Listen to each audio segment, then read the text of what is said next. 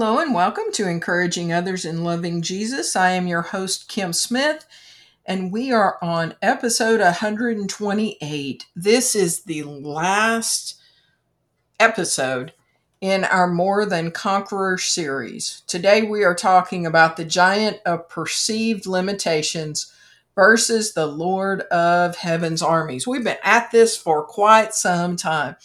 And I am so thankful to God for each of the lessons that He has taught me through this series. If you haven't had a chance to listen to the previous episodes, I encourage you to go back. Uh, I do encourage you to start at the very beginning.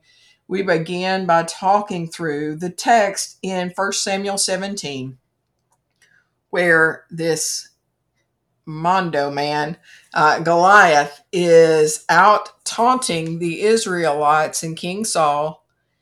And young David, he's not impressed. He looks at the giant, he acknowledges the giant, but he compares the giant to the Lord of Heaven's armies. That Lord of Heaven's armies who had been there for him. And even though he was young, his eyes were fixed on the God of the universe, the God who saw all things, the God who knew all things, and the God who controlled all things. And David looked at the comparison. He looks at the giant named Goliath. He looks toward heaven and he calls out this giant and he just flat lets him know, you know, who are you to stand there and defy the armies of the living God? Now, what is especially interesting is David's older brothers, especially like his oldest brother, was right there seeing the same giant but the problem was when his brothers saw the giant, and when King Saul saw the giant, and when all the rest of Israel's army saw the giant, they saw him in comparison to what they considered their perceived limitations. They compared the talents, abilities, strength that they thought they had, and they compared it to this huge man that had all these let's just imagine going back to high school and he was he was the jock and he had this letterman jacket and he had stripe upon stripe and patch and all this kind of stuff. He had a, a football helmet. We're going to talk about a football analogy here in a moment but he had one of those football helmets that you've probably seen where they've got stickers all over it which means that he has earned every one of those that's the type of giant that was staring down and yelling at Israel's armies. And here, David's brothers, here, Saul, who was a head above the rest of them, they all looked at that giant and looked at what they considered their own limitations and went, Not doing it, not even going to risk it. But David looked at him and instead of comparing Goliath to his perceived limitations, he compared him to his limitless God. If you get nothing out of my talk today, please begin to compare the giants in your life, whether it's the giant of grief, the giant of your past, or the giant of your perceived limitations. Compare that to your limitless God. Will any giant stand? Absolutely not. One of my favorite scenes from any movie ever is the movie Facing the Giants uh, that came out from the Hendricks brothers a few years ago. And there's one particular scene. So if you've ever seen the movie, I can't imagine how you would ever forget what's called the death crawl scene. So in the show notes below, you're going to see the link to it on YouTube. It's a short clip, but to set it up. So, um, did I say Hendrix? The Kendricks brothers. Sorry. Uh, when you when you go look at the clip, you're going to see the football coach. Okay, so you're going to see the football coach, and he's facing off with his, he's a practice, and he's got his players in front of him. Well, he's got this big dude who should be one of the leaders of the team. But you can tell that this young man has perceived limitations. So they're talking about the game that they're supposed to be playing, and somebody asks how good they are. And the young man just automatically says, Well, they're better than us. So you can see that he has set himself up for failure. And sadly, he's one of the leaders of the team. So you can see where this is going to go down. And so they've done the death crawl, which the death crawl is you have a player and you have them on their hands and feet facing down like you would like a, a, a lion crawling. And you put another player on their back um, facing up. And so they're back to back. And so what the coach does is this young man says, Well, I think I can get to so and so where, I think the 30 yard line. And the coach says, I think you can get to the 50. But what the coach does is he blindfolds him because he doesn't want him to have in his mind, this is this is only how far I can go. So that's all the effort I'm going to give. No, he wants to blindfold him so that he cannot see, he cannot come up with perceived limitations because he cannot see going forward. And so he starts crawling and he starts crawling and it gets harder and harder and it's burning and it's burning and the coach keeps yelling and yelling encouragement, encouragement, encouragement. Keep going, keep going, keep going, keep, going, go. And finally, coach says, just one more step, just one more step. And the young man falls over and he's like, I got to at least be to the 50 yard line. And he takes the blindfold off and instead of making it just halfway down the field, he's made it all the way. It is one of the coolest motivational clips that I personally have ever seen. Do you need a blindfold? Do you need just a moment to have your physical eyes blinded so that God can open up your spiritual eyes to the life that He has for you. Today, we are talking about the giant of perceived limitations.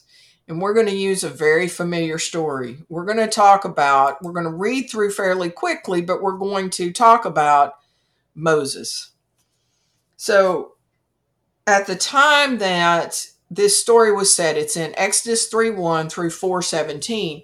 You've got Moses, and Moses, so Moses was a small child, well, a little baby, and he ended up in Egypt to protect him because all the little Israelite babies were going to be killed. And so he's raised up in an Egyptian household. And so he's not been on the scene in Israel for many, many years. He's not known by the people this is where we're coming from. And so at the beginning of 3 1, it says, One day Moses was tending the flock of his father in law Jethro, the priest of Midian.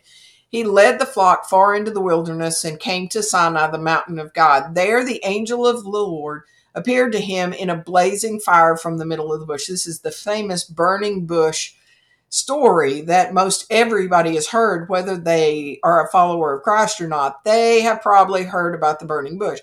Moses stared in amazement, as would any of us. Though the bush was engulfed in flames, it didn't burn up. This is amazing, Moses said to himself. Why isn't that bush burning up? I must go see it. When the Lord saw Moses coming to take a closer look, God called to him from the middle of the bush, Moses, Moses. Here I am, Moses replied. Do not come any closer, the Lord warned. Take off your sandals, for you are standing on holy ground. I am the God of your father, the God of Abraham, the God of Isaac, the God of Jacob. When Moses heard this, he covered his face because he was afraid to look at God. So, so far, this is going well for Moses. Like Moses is tripping out because this is so far beyond anything that he could have asked or imagined. And now it's about to change. The plot line is about to come through because God did not give him this miracle for miracle's sake, just so he can go and say, I saw a bush that was burning and didn't burn up. No, God did this in order to get his attention in a major way so that he could give him the job that God had ordained for him. But just like Moses, we struggle with the giant of perceived limitations. And you're going to hear Moses over and over again share with God, the limitless God, the perceived limitations he has for himself. Verse 7 Then the Lord told him, I have certainly seen the oppression of my people in Israel. I have heard their cries of distress because of their harsh slave drivers. Yes, I am aware of their suffering. So I have come down to rescue them from the power of the Egyptians and lead them out of Egypt into their own fertile and spacious land.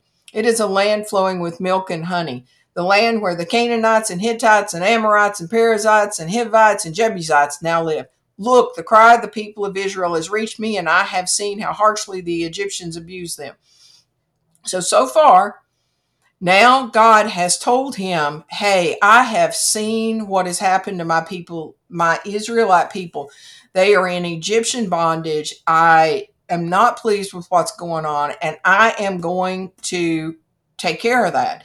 So, Moses is listening to the message. Right now, the message is God is going to take care of things. But verse 10 is when we've got a plot twist. Now go, for I am sending you to Pharaoh. Whoa, whoa, whoa, whoa, whoa, whoa, whoa, whoa, whoa, whoa, whoa, whoa, whoa, whoa. That didn't say that God was going. Who's going? God is telling Moses to go. what do you think's going through Moses' mind? Now we we haven't gone into all the details. Some of you know the background of Moses and but I can promise you Moses is not used to hearing from the God of the universe, number 1.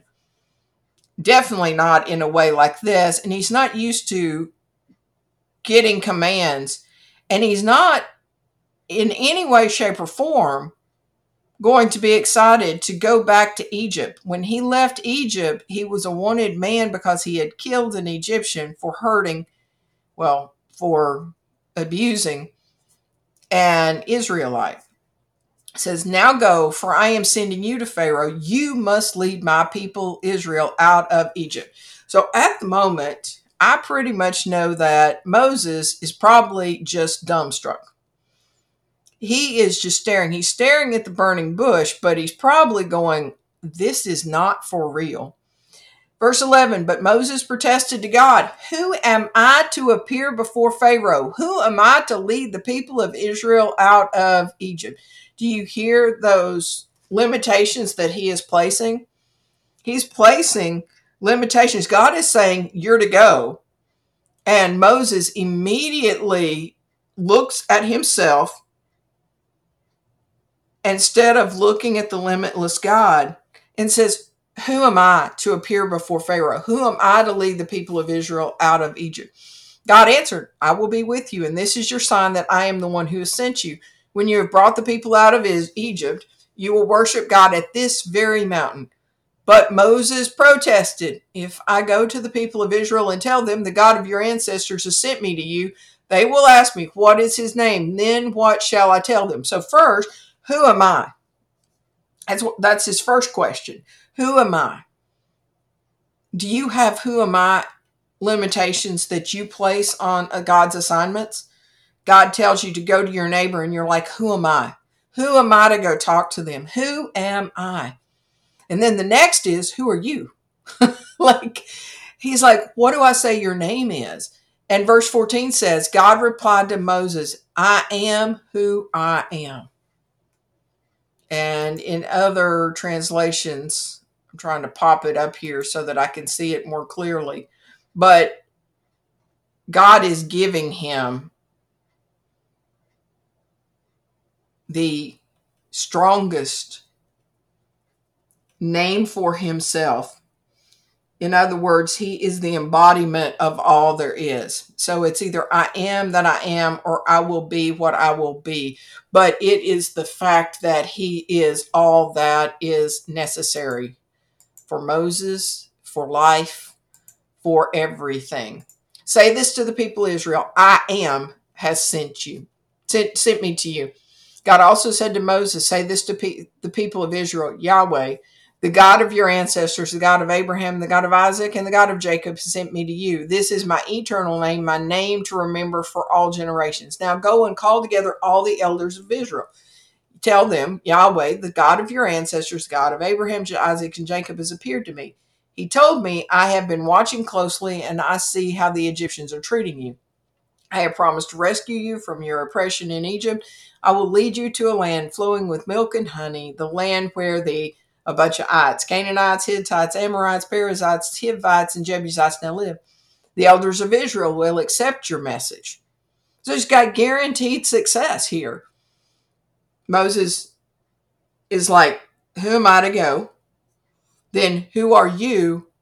And then God not only tells him who he is, that he is all that there is, but he is the God. But then he says, You're guaranteed success. Now go and call to get, like, they're going to accept your message. Then you and the elders must go to the king of Egypt and tell him, The God, the Lord, the God of Hebrews, the God of the Hebrews has met with us. Please, so please let us take a three day journey into the wilderness to offer sacrifices to the Lord our God. But I know that the king of Egypt will not let you go unless a mighty hand forces him. So I will raise my hand and strike the Egyptians, performing all kinds of miracles among them. Then at last he will let you go. And I will cause the Egyptians to look favorably on you. They will give you gifts when you go, so you will not leave empty handed. Every Israelite woman will ask for articles of silver and gold and fine clothing from her Egyptian neighbors and from the foreign women in their houses. You will dress your sons and daughters with these, stripping the Egyptians of their wealth. We start with chapter 4. But Moses protested again. What if they won't believe me or listen to me? What if they say the Lord never appeared to you? God's already guaranteed him success. God has told him if you will go, they will accept your message, and this is what is going to happen. But all Moses is thinking about is his limitations, the limitations that he has placed on who he is and sadly on who even God is and what God is capable of. Because God is saying they are going to hear you, they are going to listen to you. And Moses is saying, But what if they won't believe me or listen to me? Then the Lord asked him, What is that in your hand? A shepherd's staff, Moses replied. Throw it down on the ground, the Lord told him. So Moses threw down the staff, and it turned into a snake. Moses jumped back. Then the Lord told him, Reach out and grab its tail. So Moses gra- reached out and grabbed it, and it turned back into the shepherd's staff in his hand. Perform this sign, the Lord told him. Then they will believe that the Lord, the God of their ancestors, the God of Abraham, the God of Isaac, and the God of Jacob, really has appeared to you. Then the Lord said to Moses, Now put your hand inside your cloak. So Moses put his hand inside his cloak, and when he took it out again, his hand was as white as snow with a severe skin disease. Now put your hand back into your cloak. And the Lord said, So Moses put his hand back in, and when he took it out again, it was as healthy as the rest of his body. The Lord said to Moses, If they do not believe you and are not convinced by the first miraculous sign, they will be convinced by the second sign. And if they don't believe you or listen to you, even after these two signs, then take some water from the Nile River pour it out on dry ground. When you do, the water from the Nile will turn to blood on the ground. But Moses, so we get back to the but Moses, but Moses pleaded with the Lord, Oh Lord, I'm not very good with words. I never have been, and I'm not now, even though you have spoken to me. I get tongue tied and my words get tangled. So, first, his perceived limitation is in his personhood. Who am I? Who am I to go talk? Who am I? And then in who are you, God? Like wondering about limitations of himself, wondering about limitations of God, wondering, will they possibly listen to me? Will they even believe me that you sent me? And then now he's just flat saying, you know, I, I can't talk. Like I'm not good with words. I get tongue tied. Him forgetting who gave him the ability to speak in the first place. So he's telling God of his limitations, and he's telling a limitless God of the limitations that he perceives that he's got that are, of course, not true limits. Then the Lord asked Moses, Who makes a person's mouth? Who decides whether people speak or do not speak, hear or do not hear, see or do not see? Is it not I, the Lord? Now go, I will be with you as you speak, and I will instruct you in what to say. But Moses again pleaded, Lord, please send anyone else. After all of his excuses, what do we finally hear come out? We hear that Moses just doesn't want to go. It took a lot of excuses to get to the place God has responded. God has been so patient with him. But Moses eventually just says, I don't want to go. Lord, please send someone else. Please send anyone else. And the fact that God was so patient with Moses is such an encouragement. Because as we listen to the story of Moses, do you hear yourself in it? You know, when has God told you to go and you've came out with, but who am I, God? I can't, I can't, I can't. And you've come out with your perceived limitations. We'll finish this out Verse 14 Then the Lord became angry with Moses. All right, he said, What about your brother Aaron the Levite? I know he speaks well, and look, he is on his way to meet you now. He will be delighted to see you. Talk to him and put the words in his mouth. I will be with both of you as you speak, and I will instruct you both in what to do. Aaron will be your spokesman spokesman to the people. He will be your mouthpiece, and you will stand in the place of God for him, telling him what to say, and take your shepherd's staff with you and use it to perform the miraculous signs I have shown you. And we see that that is how it begins that Moses finds his voice. Moses is an iconic leader of the Israelite people, but he gets off to a shaky, shaky, shaky start. He had no idea the plans that God had for him. The fact that we would be talking about him all these years later. How about you? What are God's plans for your life? And what perceived limitations have you placed that are that are keeping you from being all God created you to be? Our extra focal verse for today is Ephesians 3:20 and it's one of my absolute favorites. Now, all glory to God who is able through his mighty power at work within us to accomplish, accomplish infinitely more than we might ask or think.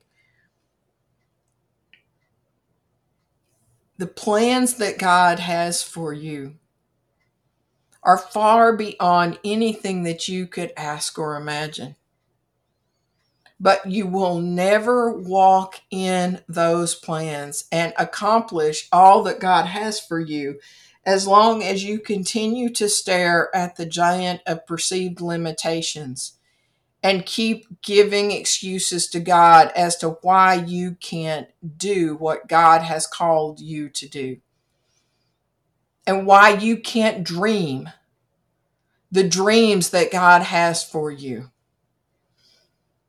one of my absolute favorite examples of someone who has extreme limitations but lives a life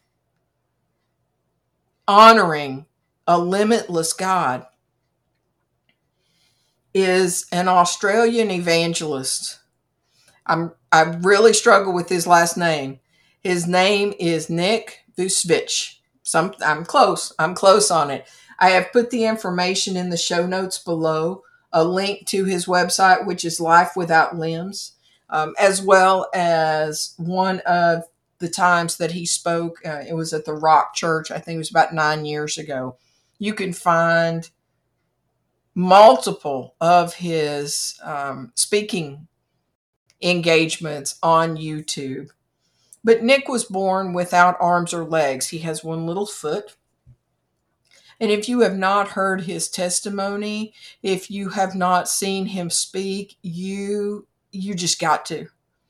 You just have to. Because if there's anybody that I've ever seen speak that would have perceived limitations that most of us would look and agree with and go, you can't, you, whatever it may be. And he's done it. In a lot of the clips, you see him swimming. He's a, he's a husband. He's a father.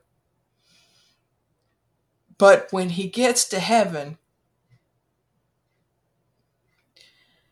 the numbers of people who have come to Christ because Nick has lived a life without limits. He's not fallen prey to the perceived limitations, either perceived limitations that he had for himself or that others had for him. It's not been easy in any way, shape, or form. Growing up was challenging beyond measure, challenging because of how others treated him, challenging because of the the thoughts that he had himself, you know, begging God for arms and legs. God, why did, why did you make me this way? And yet he surrendered to God, and God has accomplished more than any of us could have asked or imagined through him and continues to. Another person I want to point you to is Bob Goff. If you haven't heard of Bob Goff, I highly, highly recommend looking him up, checking out his books, checking out his website. I put the information below for the Dream Big framework. Bob Goff is a inspirational speaker. He's a lawyer. He is a writer. He is someone who does not see the same limits that so many of us see. When I read his book, Love Does, back a few years ago, I've read it multiple times, but when I read it, I just sat with my mouth open because the things that he did that is recorded in the book, like, you just left me with no words because I was just like, who would even think to try some of the things that he has accomplished?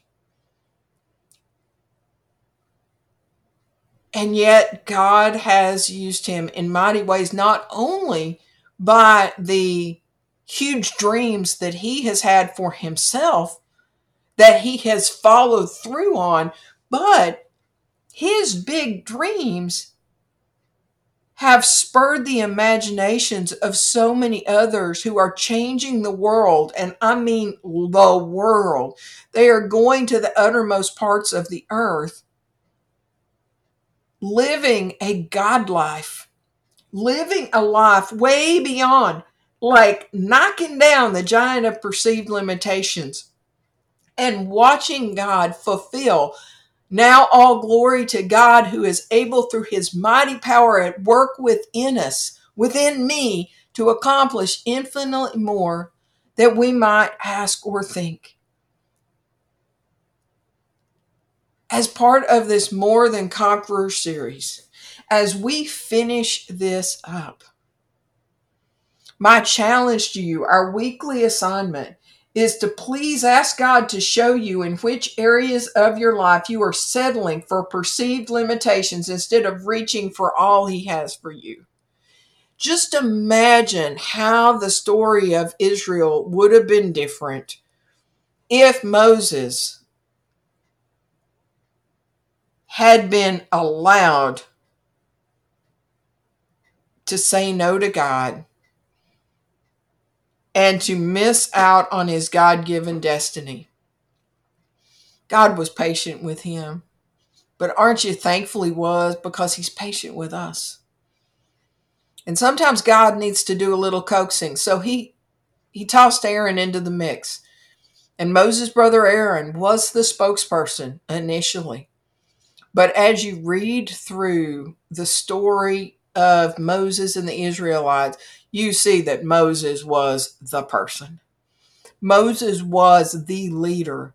Moses was the the mouthpiece. When it was all said and done, Aaron was along for the ride, but Moses stepped up.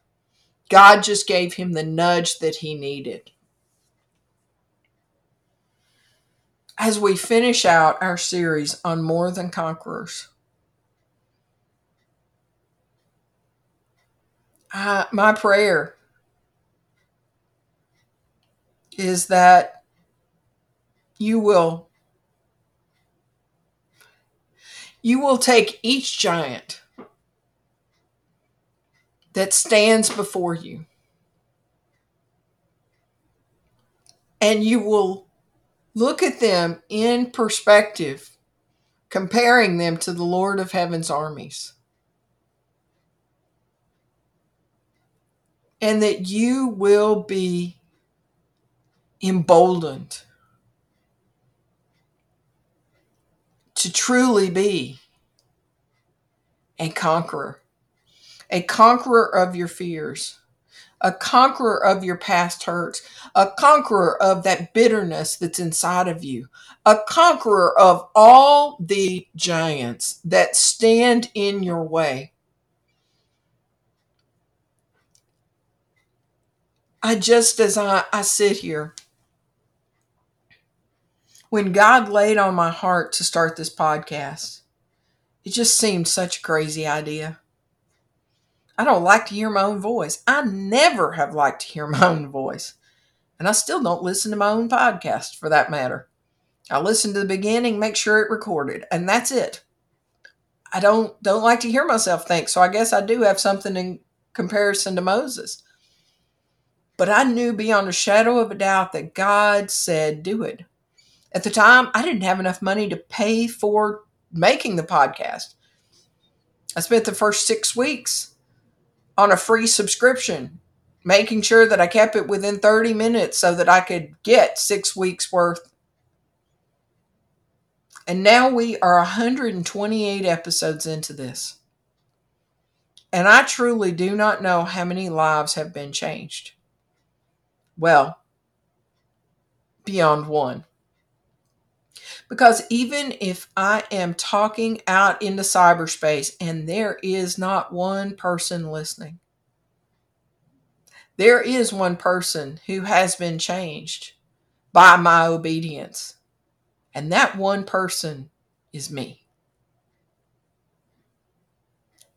I serve a God who is able through his mighty power at work within me to accomplish, accomplish infinitely more than I might ask or think. How about you? Are you ready to dream big? Are you ready to live a life without limits? Are you ready to trust a limitless God and surrender to Him.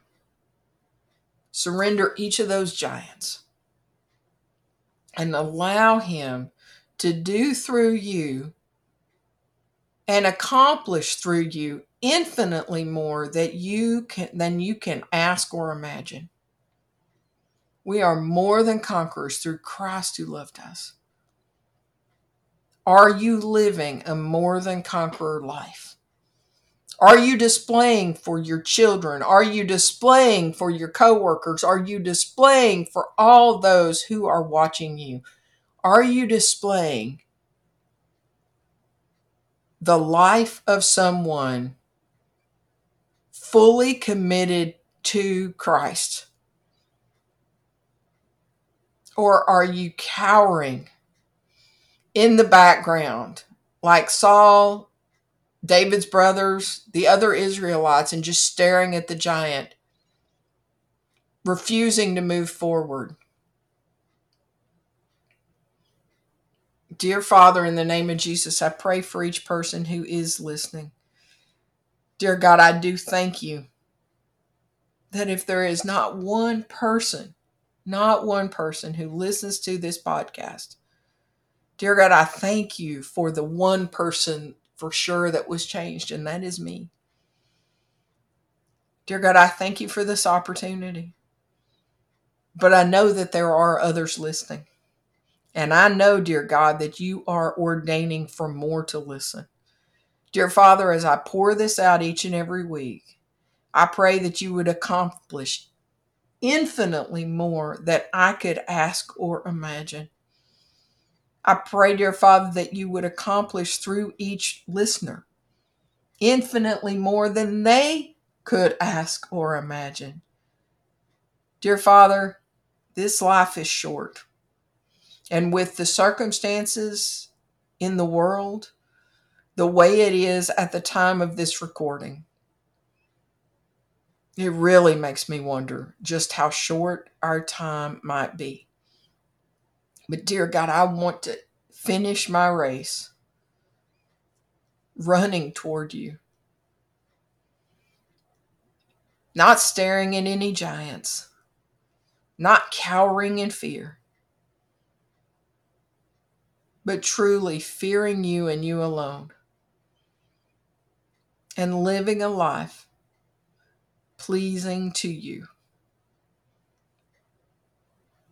Your will, purpose, and plan be done. In Jesus' name, I pray.